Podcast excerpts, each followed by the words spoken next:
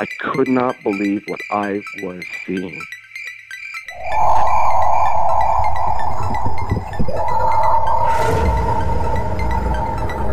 I could have filled the back of his head with 5.56, which is an absolute joke. Well, it's not an ape, because if the Sasquatch was an ape, we would already have one.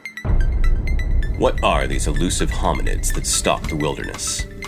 Your host, two-time witness and field researcher for more than 40 years, William Jevning. Welcome to the mystery. Welcome to Creek Devil.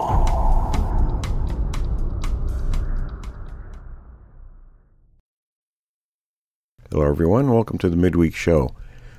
Our goal with this midweek show is to cover articles and stories from the history of the subject of the Sasquatch, but we're having a bunch of those stories pre-1900 read currently for us and recorded. So today we're going to go with something a little bit more recent. It's from an article written in Saga magazine in 1970 by Frank Hansen. The article is titled, "I Killed the Ape Man of Whiteface." So, having said that, there's a lot of controversy around that. It involves the Minnesota Iceman, and Hansen was the man who said to have shot it. So, we're going to play the audio that was recorded by Jim Sower. He narrated that article, and then we'll do a discussion afterwards. So, before we jump into that, Tom, did you have anything you want to add? Yeah, I just want to thank everybody. We're pleasantly surprised at the response to the new episode, Bigfoot in History. And if you want to support the show, you can just click the link in the description for Patreon and just become a Patreon supporter. We appreciate it. Also, you can send us questions for the regular Creek Devil episode to questions@creekdevil.com.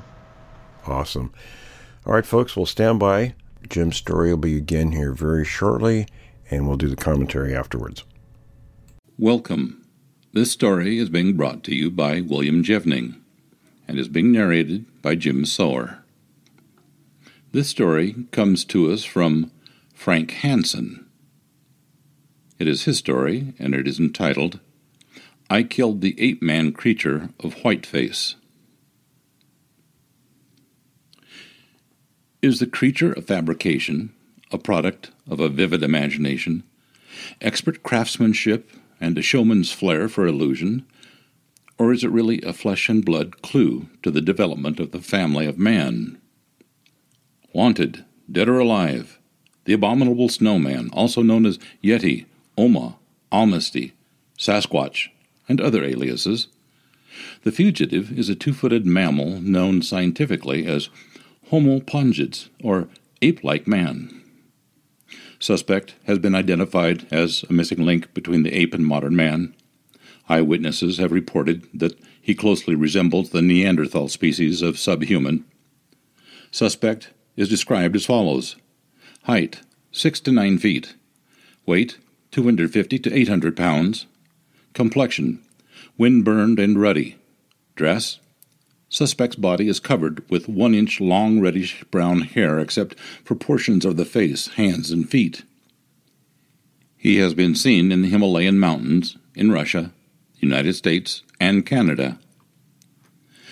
If some persistent hunter should capture such a creature, we might expect that fame, fortune, and a footnote in scientific history would be his reward.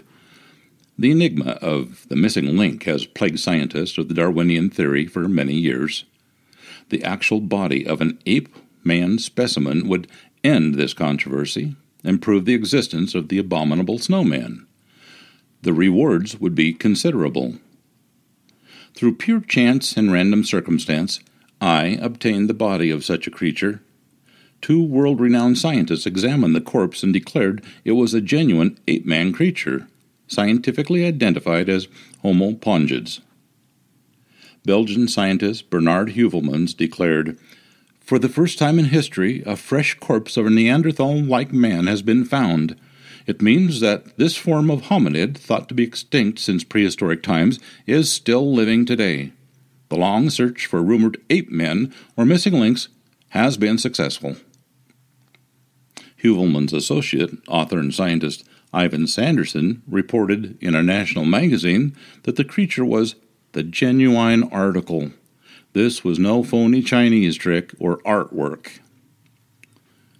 When the newspapers published articles on my specimen, I was astonished, and then concerned to discover the creature was labeled a hoax by the prestigious Smithsonian Institution of Washington, D.C. To my knowledge, no member of the Smithsonian scientific staff has ever examined the specimen described by Dr. Heuvelmans and Ivan Sanderson.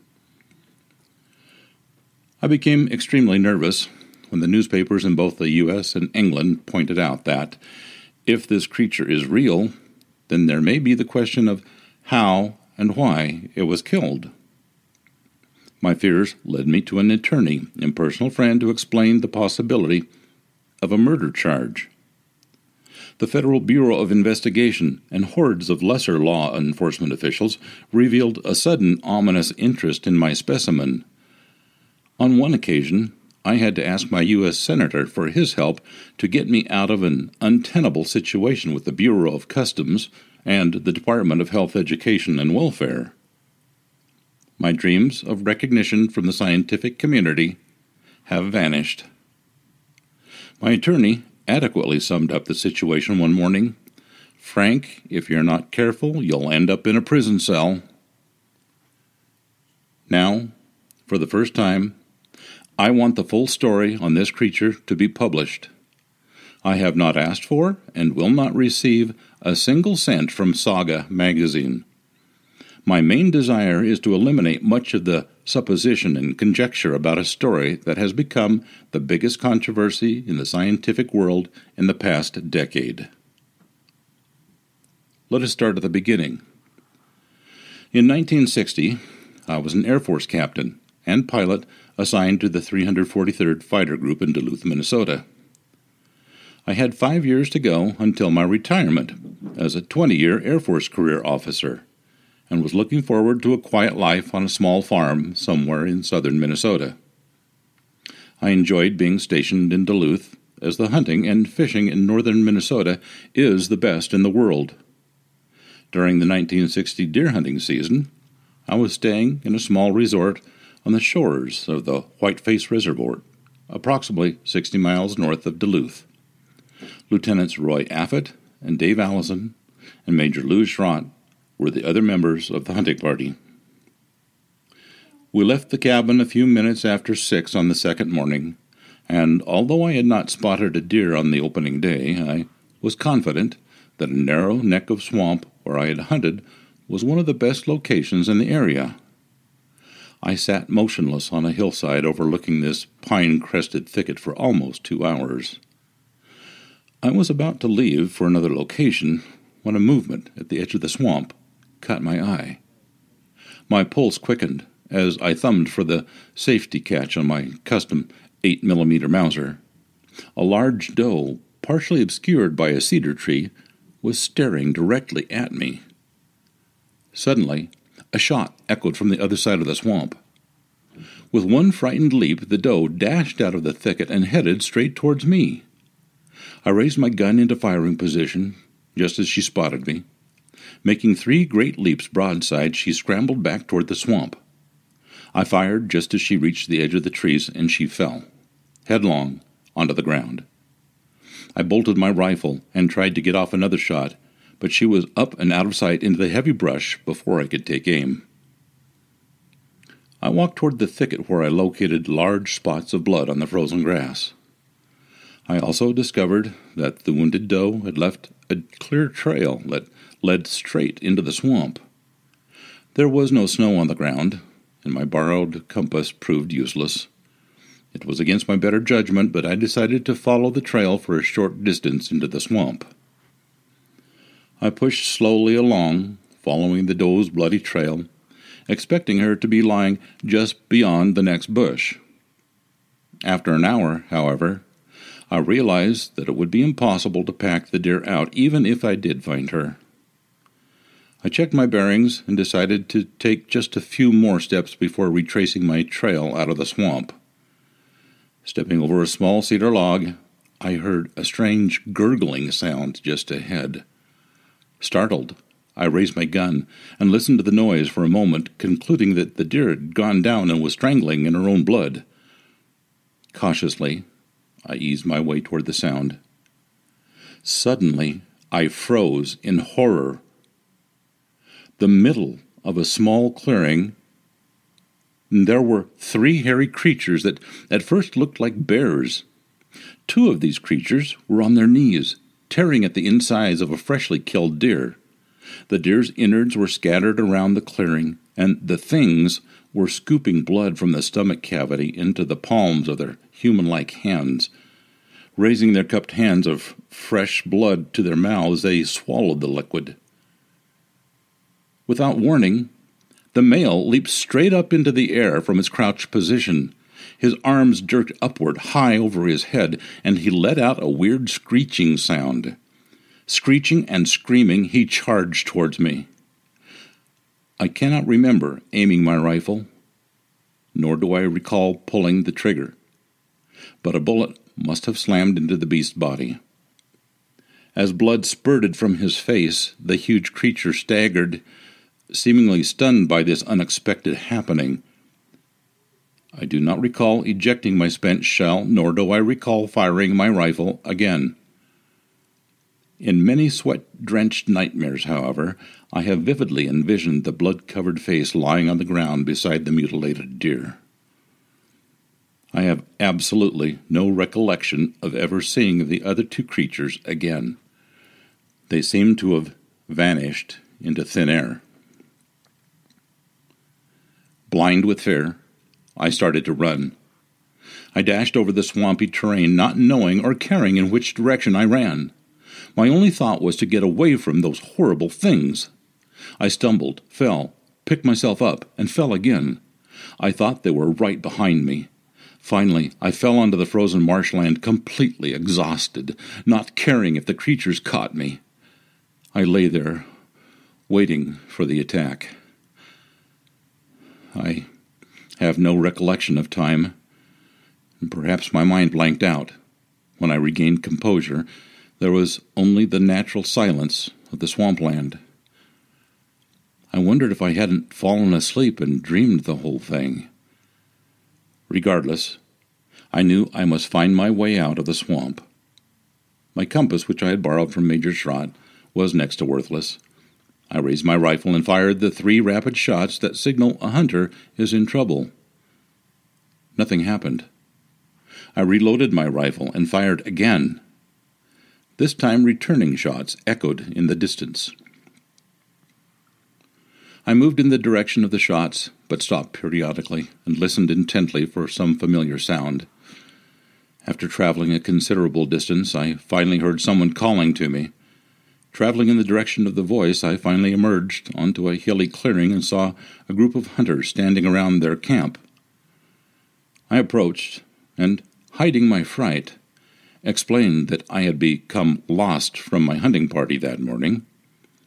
Two of the hunters seemed to know where our green pickup was parked and volunteered to drive me back in their automobile. It was past noon now when we arrived back at our parked truck. Lou and the boys were waiting. I threw the compass at Lou. "That compass isn't worth a cent," I complained. "Huh, you're the great white hunter who got lost," someone chuckled, chiding me for my lack of wood lore. On several occasions that day, I started to mention my harrowing experience to my companions. I wanted to confide in someone, but how could I? Military retirement was less than 5 years away. I might lose everything if this story got out. The night surgeon might even believe I was mentally unstable and unfit for flying duty. I could be forced out of the Air Force on a medical discharge. My mind reeled with the possibilities. If I returned to the swamp, what would it prove? Had I killed the creature? Was it an escaped gorilla? Or was it a man dressed up for some deer-hunting prank? Except for being completely hair-covered, the thing seemed to have every feature of a human being. What about the two creatures that had escaped? Or had the whole thing been the product of my imagination? Everything was unreal and totally incomprehensible. Our hunting party returned home, and I spent a month wrestling with my conscience. I'd been troubled with migraine headaches several years previously, and now they returned with a pounding intensity. I swallowed dozens of pills each day. As both an instructor and instrument check pilot, I always flew as aircraft commander. I often had a pilot who was neither current nor checked out for the particular aircraft we were flying, so I avoided airtime, except for a single 4-hour flight near the end of the month. I knew it was impossible to continue to fly until the mystery of my experience in the swamp had been resolved. I watched the weather closely, waiting for a heavy snow, which would provide good tracking conditions. I would not consider going into that swamp again without being able to backtrack in my own footsteps. On the 29th of November, it happened. The weather reported 5 inches of fresh snow in the Whiteface area. On Friday, December 2nd, a warm front moved in, and the snow was slowly melting, making ideal tracking conditions. By now, I had formed a plan.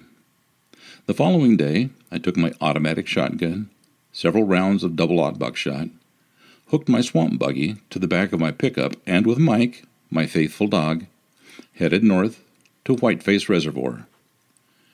Passing Ranta's Resort, I proceeded to the east side of the lake.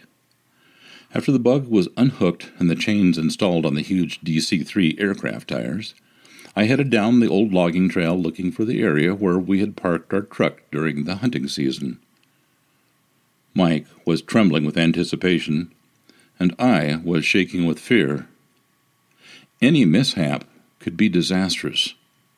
It seemed doubtful that any other human would enter this portion of the woods for the rest of the winter.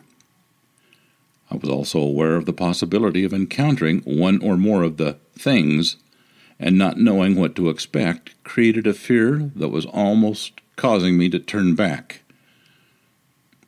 The bug ran beautifully as I inched through the soft snow, so I turned my attention to searching for a familiar landmark. After making several lucky guesses at Y's in the trail, I suddenly recognized the small clearing where the truck had been parked. Again, almost uncontrollable fear gripped me as I parked the bug. My heart raced wildly as I pulled my shotgun from the rack and headed for my old stand overlooking the swamp.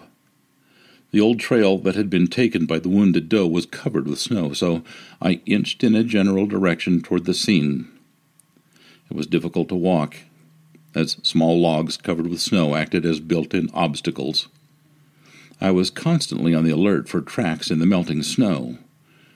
Once I fell across a snow-covered log and just remained there to rest for a few minutes. Mike, working in his usual circle, jumped a browsing deer that came crashing through the thicket. My heart leaped into my throat. I was ready to run when Mike started to dig at the body under the snow. I realized then that the events of that horrible day a month earlier had been real. I staggered to my feet, called Mike to my side, and spent several minutes staring at the huge, hairy body. Finally, I brushed the snow away from the head and noticed that one eye seemed to be completely missing. But there was so much frozen blood it was impossible to tell for sure. The face was not covered with hair, but the neck, shoulders, and stomach were caked with frozen blood. The creature's left arm was twisted under the body, but I compared the right hand with my own. This hand appeared identical to mine, except it was twice as large. As I was inspecting the creature, my fear suddenly vanished. I was now convinced I had not killed a true human being, but something similar to man, perhaps some freak of nature. Maybe it was a mutant of some type. I examined the poor creature and realized it was in a perfect state of preservation. I also noticed that the dead deer had been completely devoured by predators. Why hadn't these predatory animals eaten the flesh of the hairy thing? There was indeed a mystery surrounding this freak. I decided that the creature should not be left in the swamp. I was still concerned with a scandal that could jeopardize the retirement from the Air Force. It was impossible to dig a grave in the frozen earth. If the creature was left in the swamp, a wandering hunter might stumble over the body in the spring. An investigation by law officers might lead the authorities to me. There was only one thing to do. I left the swamp buggy concealed in the woods and went back to Duluth with my pickup. I told my wife that the bug had become stuck and that I would have to get a pick and shovel, an axe, and a chainsaw. I returned to the swamp the following day and inched the bug back into the bush, cutting a trail as I went. Using an ice chisel from the truck, I chopped the creature's body from the frozen earth. Loading that hulk onto the rear platform of my swamp buggy was one of the most difficult experiences of my life. The body was rough, dead weight, and was frozen solid. Finally, the icy form was laid out on the platform, and I snugged it down with cargo straps that were standard equipment in the bug. When I reached the pickup, I struggled to transfer the monstrous form to the truck bed. Again, the nylon straps were indispensable. It was after dark when I pulled up to my home in the suburban military housing area of Duluth. My wife, Irene, was almost hysterical when she saw the gigantic corpse. I was now beginning to accept the creature, and finally, I convinced her of the seriousness of my experience. "What do you plan to do with the thing?" she asked, fearfully staring at the ape-like form. "Well, I can't dig a grave. The ground is frozen solid," I explained. "Well, maybe we can keep it in the freezer until spring." We had just purchased a large food freezer 2 weeks earlier. "But the freezer is full of meat," Irene protested. "Then we'll have to give the meat away," I answered. "My retirement is more important than a few dollars worth of meat." She finally agreed to my plan. Like many military wives, she was accustomed to adjusting to unforeseen and unpredictable circumstances. We put our 3 children to bed, waited until they were asleep, and then, with the use of straps, dragged the carcass of the creature into the basement. "We'd better keep the thing covered," Irene said, as she went upstairs for an old army blanket. "I'll keep the kids out of the basement and clean out the freezer." When I returned home after duty on Monday, I discovered my wife had cleaned out the freezer, as she had promised. However, she was almost hysterical over the thought of having that horrible thing in the basement. "I don't know what it is," she confided, "but it smells terrible and the odor is all over the house." Despite the stench, we entered the basement and bent the creature's arms and legs so that it would fit into the freezer. Either the body was still frozen or rigor mortis had set in. It was an extremely difficult task, and we both breathed easier when the creature was completely in and the top securely fastened. We washed our hands several times and placed our clothes in the washer to soak. Later that night, we opened the basement windows for a thorough airing. "Let's not tell a single person about this," I cautioned. "We'll just leave it there till spring." The creature remained in our food freezer for almost a month. Then my curiosity drew me into the basement. Man or animal? A mutant human or a cross between the ape and man family? There were 100 different explanations. I opened the freezer and discovered the creature's body was dehydrating. Certain parts of the body looked like pieces of dried-up meat. I went back upstairs and told Irene of the dilemma. "If we bury it in the spring, it won't make any difference," I said. "But if we learn what it is and decide to keep it, then it should be properly preserved. I don't know how to keep it from drying out." My wife thought a moment. "Remember those Canadian lake trout that we kept for 2 years? We froze them in ice water and they stayed fresh.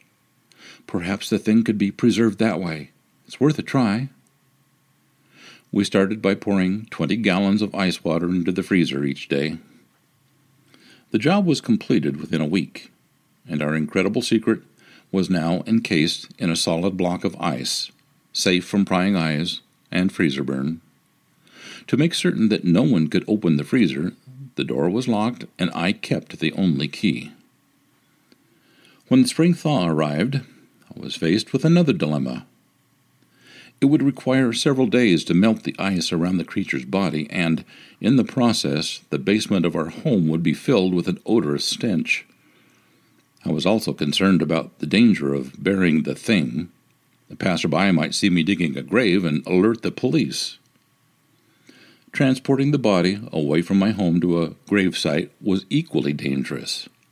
I envisioned a traffic accident, with a smelly creature tossed out on the pavement and a police officer staring at me as I fumbled for some rational explanation. My wife was now accustomed to having the creature in the freezer, so I decided to leave it in the basement and not press her luck. In the summer of 1961, we purchased a farm near Rolling Stone, Minnesota. In preparation for my retirement, we agreed that the family would move to the farm at that time and I would commute on weekends. I could not risk allowing a moving company to transfer our freezer, so I rented a U-Haul truck and moved all of our furniture by myself.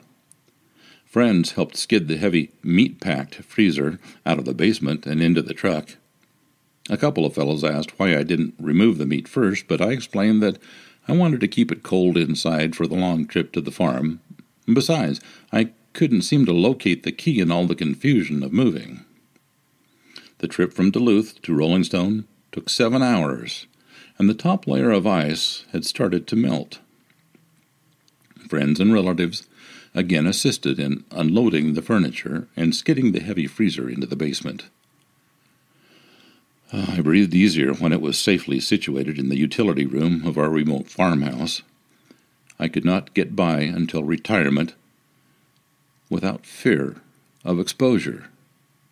I was concerned that the power failure might occur, so I purchased a standby generator to cope with such an emergency. It was also gratifying to know that it could now be buried at any time in our back 40 without fear of being seen. In November 1965, I retired from the Air Force after completing 20 years of active service. I joined my family at the farm and quickly became disillusioned with the inactivity of life. I now had plenty of opportunity to read, and for the first time became acquainted with the many stories and legends about the so-called abominable snowman. The more articles I read, the more certain I became that the thing in our freezer was a type of snowman. I now began to make discreet inquiries about the statute of limitations on murder and learned that there was no time limit in the state of Minnesota. Because of this, the decision was made to just sit tight with our specimens safely in the freezer for a while longer. In December 1966, I happened to meet a veteran showman who quickly recognized my boredom of civilian life and suggested that I become a full-time showman by exhibiting a rare old John Deere tractor that I had acquired and loaned to the Smithsonian Institution. It had been returned to me from Washington, and I was showing it on highly selective basis. "Take your tractor on a full-time circuit of major fairs. You won't get rich, but you'll have fun and discover a whole new world out there," he said. Suddenly, a thought dawned on me. Hey, would some sort of a frozen hairy creature resembling a prehistoric man make a good attraction? The showman almost choked. "Well, it's a great idea, but where would you ever get such a specimen like that?" "Perhaps I could get one made," I said, not being able to divulge my secret. I returned home with only one thought in mind and immediately consulted with my attorney concerning the legalities of exhibiting the creature. He listened with amusement until I drove him to my farm and opened the freezer. He stared down into the cloudy ice with horrified fascination. Later, we discussed the legal aspects. There's always the possibility of a murder charge if this thing is judged to be human, he informed me. There are also laws concerning the transportation of dead bodies. I can see all sorts of legal difficulties. Well, I'm convinced the creature would make a great exhibit, I said. Isn't there any way to do it by creating a model? He lit another cigarette and thought a moment. You have the original body. The authorities will be after it because this thing is the scientific find of the century. However, it might be possible to create a model, as you suggested. Maintain a record of the model's construction, but show the real creature instead. If the officials pressure you, it's a small matter to produce photos of the model taken during different phases of fabrication. Better than that, I replied. I'll even exhibit the model for the first year so that it will be accepted by carnies as a bogus show. In January 1967, I made sketches of the real creature and went to Hollywood to confer with men who make models for the motion picture industry. I talked with Bud Westmore, the director of makeup at Universal Studios. He informed me that such a model might cost up to $20,000. Westmore didn't have the time to make the creation, but he agreed to offer his technical knowledge if I needed it. He also agreed that it would be a challenging endeavor. I then consulted with a staff member of the Los Angeles County Museum. He suggested that I contact Howard Ball, an independent artist who was creating life-size fiberglass elephants to be displayed at the La Brea Tar Pits. I later engaged Ball to sculpture the carcass and mold the body. John Chambers, a makeup artist and Academy Award winner from 20th Century Fox, suggested that a small wax studio in Los Angeles could implant the hair according to my specifications. I approached Pete and Betty Corral. They agreed to do the work and implanted each hair individually with an open-end needle. I constantly directed this portion of their work, and it was magnificent. They were great artists and a pleasure to deal with. By the time the model was completed, I had another worry. There was no guarantee that any exhibit would make money on the fair circuit, yet I had spent several $1,000, some of it borrowed, to obtain the model. Despite my misgivings, I enlisted the aid of a friend in Pasadena, and we added the finishing touches to make it look as close to the specimen in my freezer as possible. The bloody eyes, broken arm, and the blood-soaked hair was carefully duplicated to match the original. It was now time to freeze the ice around the model, and this presented a few humorous moments. I rented a cold storage room from a Los Angeles ice company, and at 8 a.m. one sunny morning, I pulled in with my monstrous creation in the rear of my station wagon. A stunned executive happened to stroll by and did several double takes. Where are you going with that thing? He stammered. Well, I've rented a storage room for a few days, I explained. In our company? He stared at the model and twisted his hands in anguish. My gosh, was that a living thing? This is a food processing plant. Get that thing out of here before a government inspector sees it. Later, I arranged to ice down the model at a privately owned locker plant that had recently shut down. The final phases of my creation were completed there. I placed the model in a refrigerated coffin designed especially for the exhibit. This was done with heavy straps and a rented forklift. The coffin was transported in a special show trailer to Los Banos, California, arriving just in time for its debut with the West Coast shows. On the 3rd of May, 1967, the exhibit was opened to the public for the first time as a "What is it?" type of show.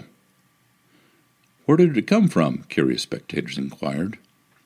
It is claimed to have been found by some Chinese fishermen in the Bering Straits, was my stock reply.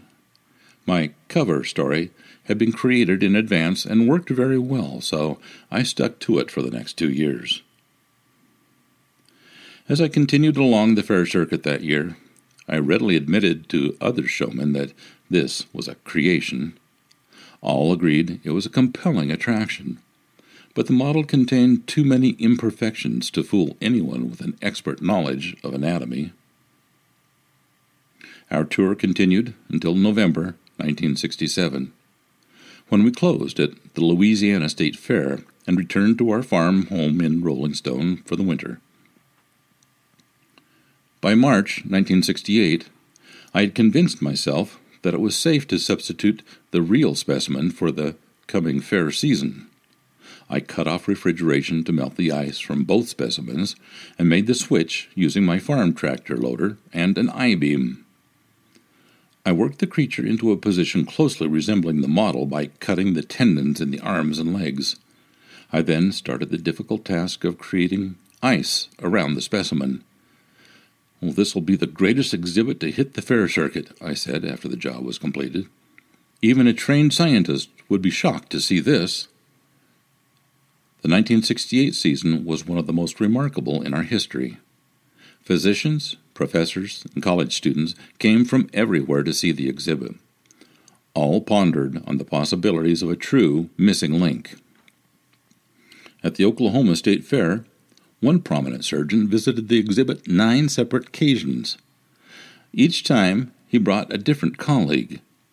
Even a high official of the state of Oklahoma tactfully suggested that we were not promoting our exhibit fully by showing it on the fair circuit. At the Kansas State Fair, the county pathologist was so intrigued that he sent many of his associates to see the creature. Apparently, the exhibit was brought to the attention of Ivan Sanderson and Bernard Heuvelmans by one of their colleagues. They called and asked permission to examine the creature. This was a grave mistake on my part. Both men were visibly impressed, but made no mention of releasing a scientific report. However, Dr. Heuvelmans published an article on the Homo Pongids, the ape man, in a February 1969 bulletin of the Royal Institute of Natural Science of Belgium. The long search for the rumored live ape man or missing link has at last been successful, he reported. Ivan Sanderson published an article in the May 1969 issue of Argosy magazine.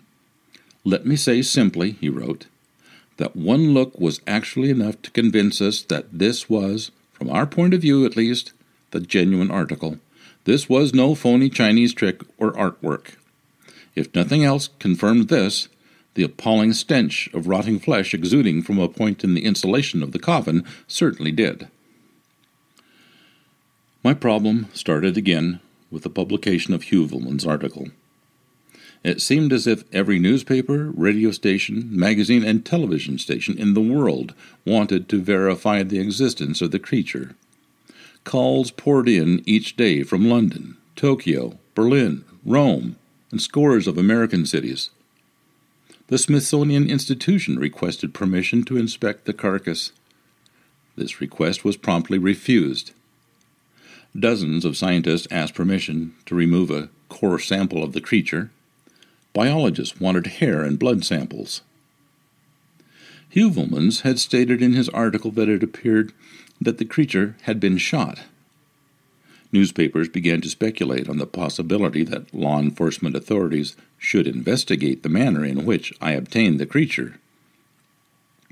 If the body is that of a human being, there is the question of who shot him and whether any crime was committed, an article in the Detroit News reported. With these events swarming into my life, I became a regular visitor to my attorney's office. His advice was clear-cut and direct. "Frank, you had better substitute the model for the real specimen and then take off for a long vacation." This sounded like good advice, so I made arrangements to make the transfer in a cold storage warehouse. The original specimen was put into a refrigerated van and sped to a hiding place away from the Midwest. Refreezing the model took several days, and it was during this period that newspapers carried accounts of both me and the creature vanishing. During the past few months, I have been pressed for the conditions or circumstances under which I would consider giving the specimen up for scientific evaluation. Two conditions must be met before I would even consider such an action. One, a statement of complete amnesty for any possible violation of federal laws. Two, a statement of complete amnesty for any possible violation of state and local laws where the specimen was transported or exhibited during the 1968 fair season. There will surely be skeptics that will brand this story a complete fabrication. Possibly it is. I am not under oath, and should the situation dictate, I will deny every word of it. But then no one can be completely certain unless my conditions of amnesty are met. In the meantime, I will continue to exhibit a hairy specimen that I have publicly acknowledged to be a fabricated illusion, and leave the final judgment to the viewers. If one should detect a rotting odor coming from the corner of the coffin, it is only your imagination. A new seal has been placed under the glass, and the coffin is airtight.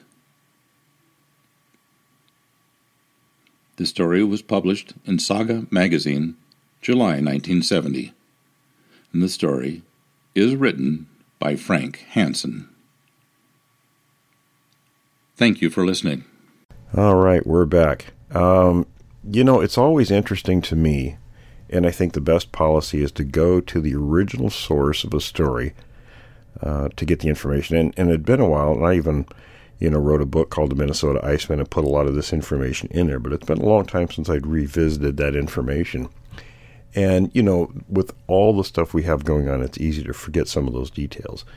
As we mentioned on episode 146 of Creek Devil, we discussed a little bit about the Minnesota Iceman. And my hunch, of course, that it's not really, and not just that one, but the creatures, Hansen encountered three of the creatures, and then sightings from that region of the northeastern U.S. and southeastern Canada seems to predominantly have this type of creature, the type 4 as we call them. And I suspect they're not really a Sasquatch, what we associate like with the Patterson film, etc. But, so it's interesting, the things and the details that Hansen talked about in that article, things that I had, I guess, either spaced off or kind of forgotten. And it shows a lot of the reasons for the controversy. So, Tom, let's go ahead and delve into this. Yeah, absolutely. So I listened to the article again, and a couple of things, I just took some notes listening to it. And what really caught my attention at the very beginning is he says, well, I don't recall shooting the creature, and he doesn't recall ejecting the shell casings. And I'm like, really? You don't remember that? And to me, that sounds like, there's just speculation on my part. It sounds like his lawyer may have advised him, or I would say that's a possibility. Excuse me. He's advised us, I don't remember doing this. And then the other note that I wrote down, prosecuted. I'm like, really? For what? Self-defense? This thing comes at you and you're supposed to allow it to attack, harm, or, kill you, and you're not allowed to defend yourself. I would think that you would. But then picking up the frozen corpse and transporting it, that's a whole nother story. Well, I would think, this was 1960 when this happened. And, the guy's an Air Force officer. He's a captain, 15 years of service. And he's got a lot of concerns, as he states in the article, about, completing his service time and retirement and all that. So you can kind of hear it, in Jim's reading, the way he wrote it, that there was a conflict in his own mind about, first of all, whether the event happened. Okay, and we hear that a lot from witnesses. And I guess even myself, with my first encounter going out, and you question yourself afterwards, did that really happen? So then you go back and look for the evidence, to sort of prove it to yourself. And we hear this time and time and time again with witnesses. Then there's the possible legal ramifications after he starts looking into this. Yeah, and I guess kind of the point that I want to make is he wouldn't be throwing out all this stuff if it didn't really happen. It sounds like, to me, it's just another little element in the story that adds authenticity to it. And we'll get into more points here in a bit. But there's just a whole lot of things in this story that really line up to it actually happened.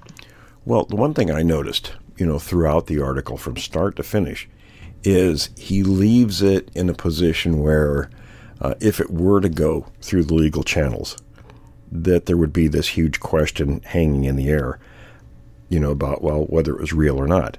You know what I'm saying? So if anybody prosecuting, you know, decided to put their sights on him and go after him, there would always be that question in the air. Yeah, exactly. And he mentioned amnesty at the very end. And he was ambiguous about, you know, you really can't pin him down, did this happen or not. So I had to look up the difference between immunity and amnesty, and you know, the legal beagles and the lawyers out there are going to, you know, maybe correct me on this, but it sounds like amnesty was the actual, that's the correct term, you know, it's the sovereign power granting a general pardon or oblivion for a past offense. So he was, you know, that was a genuine concern of his. Well, and he made, you know, the comment about the appearance of the creature, you know, other than, you know, the hair-covered body and et cetera. The features were human-looking, which is not typically what a Sasquatch has. That's why I say this other Type 4 creature may not be. It may be a different type of hominid, you know, relic hominid that exists. And we look back at Neanderthals, and nobody really knows if Neanderthals were anywhere except for Europe, because, you know, the fossil record is very incomplete. And folks, we're going to have, as a little heads up, on episode 147, we're going to have two anthropologists on the show, and we're going to discuss some of these things. And I think that'll be very, very interesting, very revealing. So I'm not going to delve too deeply into it here. We'll talk to them about, you know, because they're qualified on that to, in terms of, you know, fossils and where different species were or could be. But it's interesting that there have been other hominid species, you know, bones found in different places around the planet. So whether these creatures are something that's a leftover, we don't know, but it's interesting. You saw three of them. You know, the first thing I caught, and I'd forgotten about, because I remember focusing on them drinking the blood, but when he describes them having disemboweled the deer, where did we hear that recently? You know, from Carroll in Missouri, where, you know, the lady was knocked down and woke up to see the creature eating her own intestines. Yeah, yeah. And we've heard that. You know, we've heard that in association with these creatures. I'm not going to go into details, but where they do that, where they actually disembowel and they go for the soft tissues. So I think that's kind of a predator behavior anyway. You look at many predators, and that's kind of the first thing they go for is soft tissues. Yeah, and we've talked about in Africa where there's conflict between actually regions that are the chimps consider theirs and the humans are kind of, you know, expanding and encroaching on their territory. There's conflict, I mean, very violent conflict where the chimps, that's exactly what they do, was they would disembowel people and go for their soft tissues, you know, of the abdomen. And I think, you know, in a lot of species out there, it's sort of an instinctual knowledge that going for that particular part of a body causes a lot of damage. So if you're in a fight, you want to cause damage to your opponent, and that's certainly a big way to do it. Oh, it is. It is. Yeah, I'm just thinking about the gal that Carol was talking about. You know, she passed out for whatever reason. Oh, the creature knocked her out. Yeah, right. And then you wake up, and it's got your small intestines in its mouth, and you survived that, which I applaud that. I think that's fantastic. But what a nightmare. So, you know, this is what Hansen says he sees. You know, he comes on these creatures, he hears the gurgling noise, so he thinks it's the deer dying in its own blood, choking on its own blood.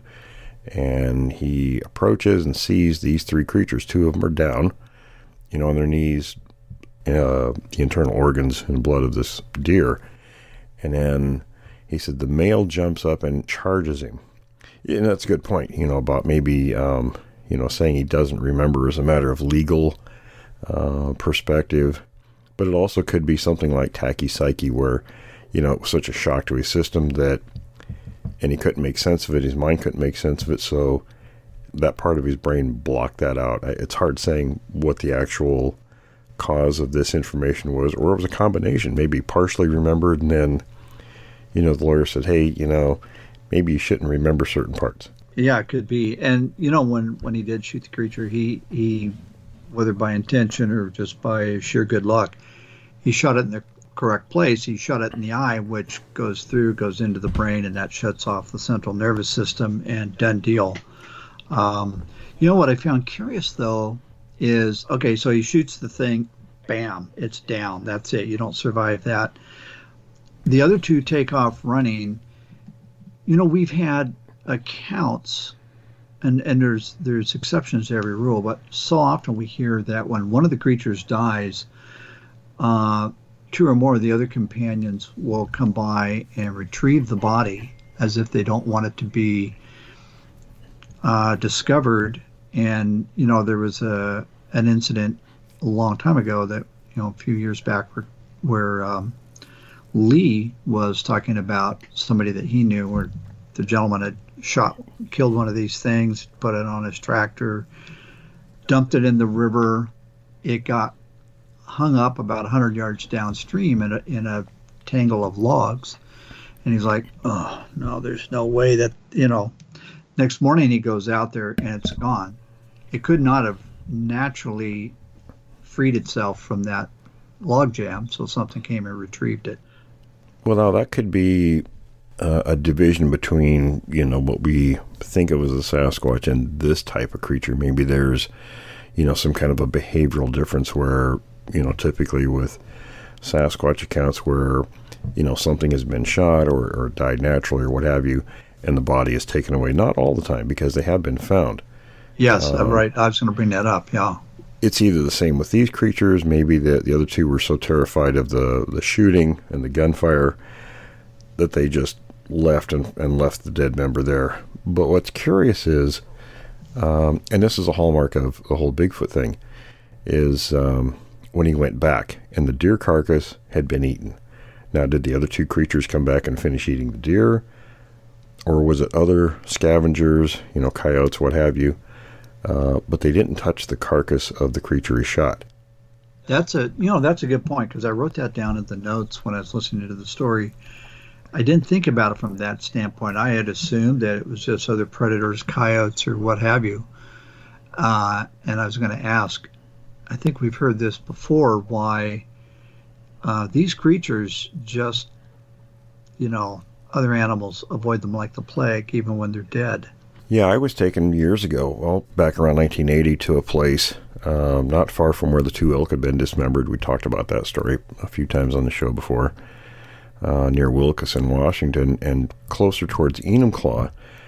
And I can't think of the name of the place off the top of my head, but our family friend Charlie, you know, he was out, I don't know what he was doing out there, looking for cascara or something, but he found a complete carcass of a bear, and it was rotted away, all just the bones, and it was right where it fell. Nothing was touched or disturbed. All the bones are in place, except for the front of the skull was smashed in, which is the only indicator of how it died. I mean, something smashed the front of this bear's head in. Oh, really? And it was just pulverized. You know, the bone fragments, or it was just fragmentary while it was there. And I took pictures. I don't have them anymore, unfortunately, but I took the carcass. I loaded it up and took it to the college I was going to, and a friend of mine there was, and I can't remember what his background was, but he was able to identify it positively as that of a black bear. So something had killed the bear, and it was interesting. The point of this is the fact that there were lots of coyotes, lots of dogs in the area, because there were ranches out there. There was a lot of things that would have gone and scavenged the bear's remains, if nothing else, the bones. You know, small animals too, and absolutely nothing had touched that carcass. So I found that very fascinating, because you don't see that in the wild. Right. I remember you telling me about that. I didn't I don't remember, or I didn't know that its head had been smashed in. That's pretty interesting. Well, it is, and that's something we hear about, how, you know, Sasquatches kill their intended prey is by smashing the skull in. So that does it, you know. So my thinking, I mean, without direct evidence, you kind of put two and two together and say, what else would smash a black bear's head in? I mean, to where the skull is so fractured you can't even identify it as much of a skull. I mean, there were remnants of the back part, which, you know, showed clearly it was the skull, but the whole front of the skull was pulverized. And even a high-powered rifle isn't going to do that. No, there was no gunshots in the animal whatsoever, because bone, you know, some of the bones would have indicated that, but it wasn't shot, and it wasn't touched. Which, you know, it's one of these features of Sasquatch kills. Whatever they are dealing with isn't touched afterwards by any other animal.